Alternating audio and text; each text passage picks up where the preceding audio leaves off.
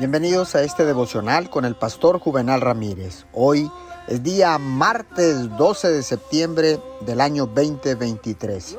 La palabra dice en Juan 14, 27, La paz os dejo, mi paz os doy. Yo no os la doy como el mundo la da. No se turbe vuestro corazón ni tengan miedo. Recibe la paz de Dios. Es un regalo permanente para ti.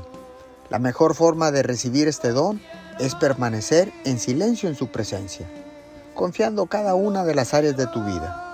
La quietud y la confianza llegan más lejos de lo que te puedes imaginar, no solo en relación contigo, sino en relación con la tierra y el cielo.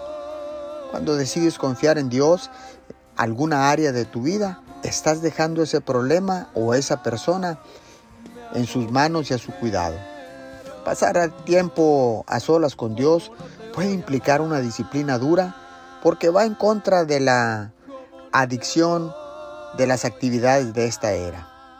Puede parecer como que no estás haciendo nada, pero en realidad estás participando en batallas que se libran dentro del reino espiritual y peleando no con armas humanas, sino con armas espirituales que tienen poder para destruir las fortalezas del mal.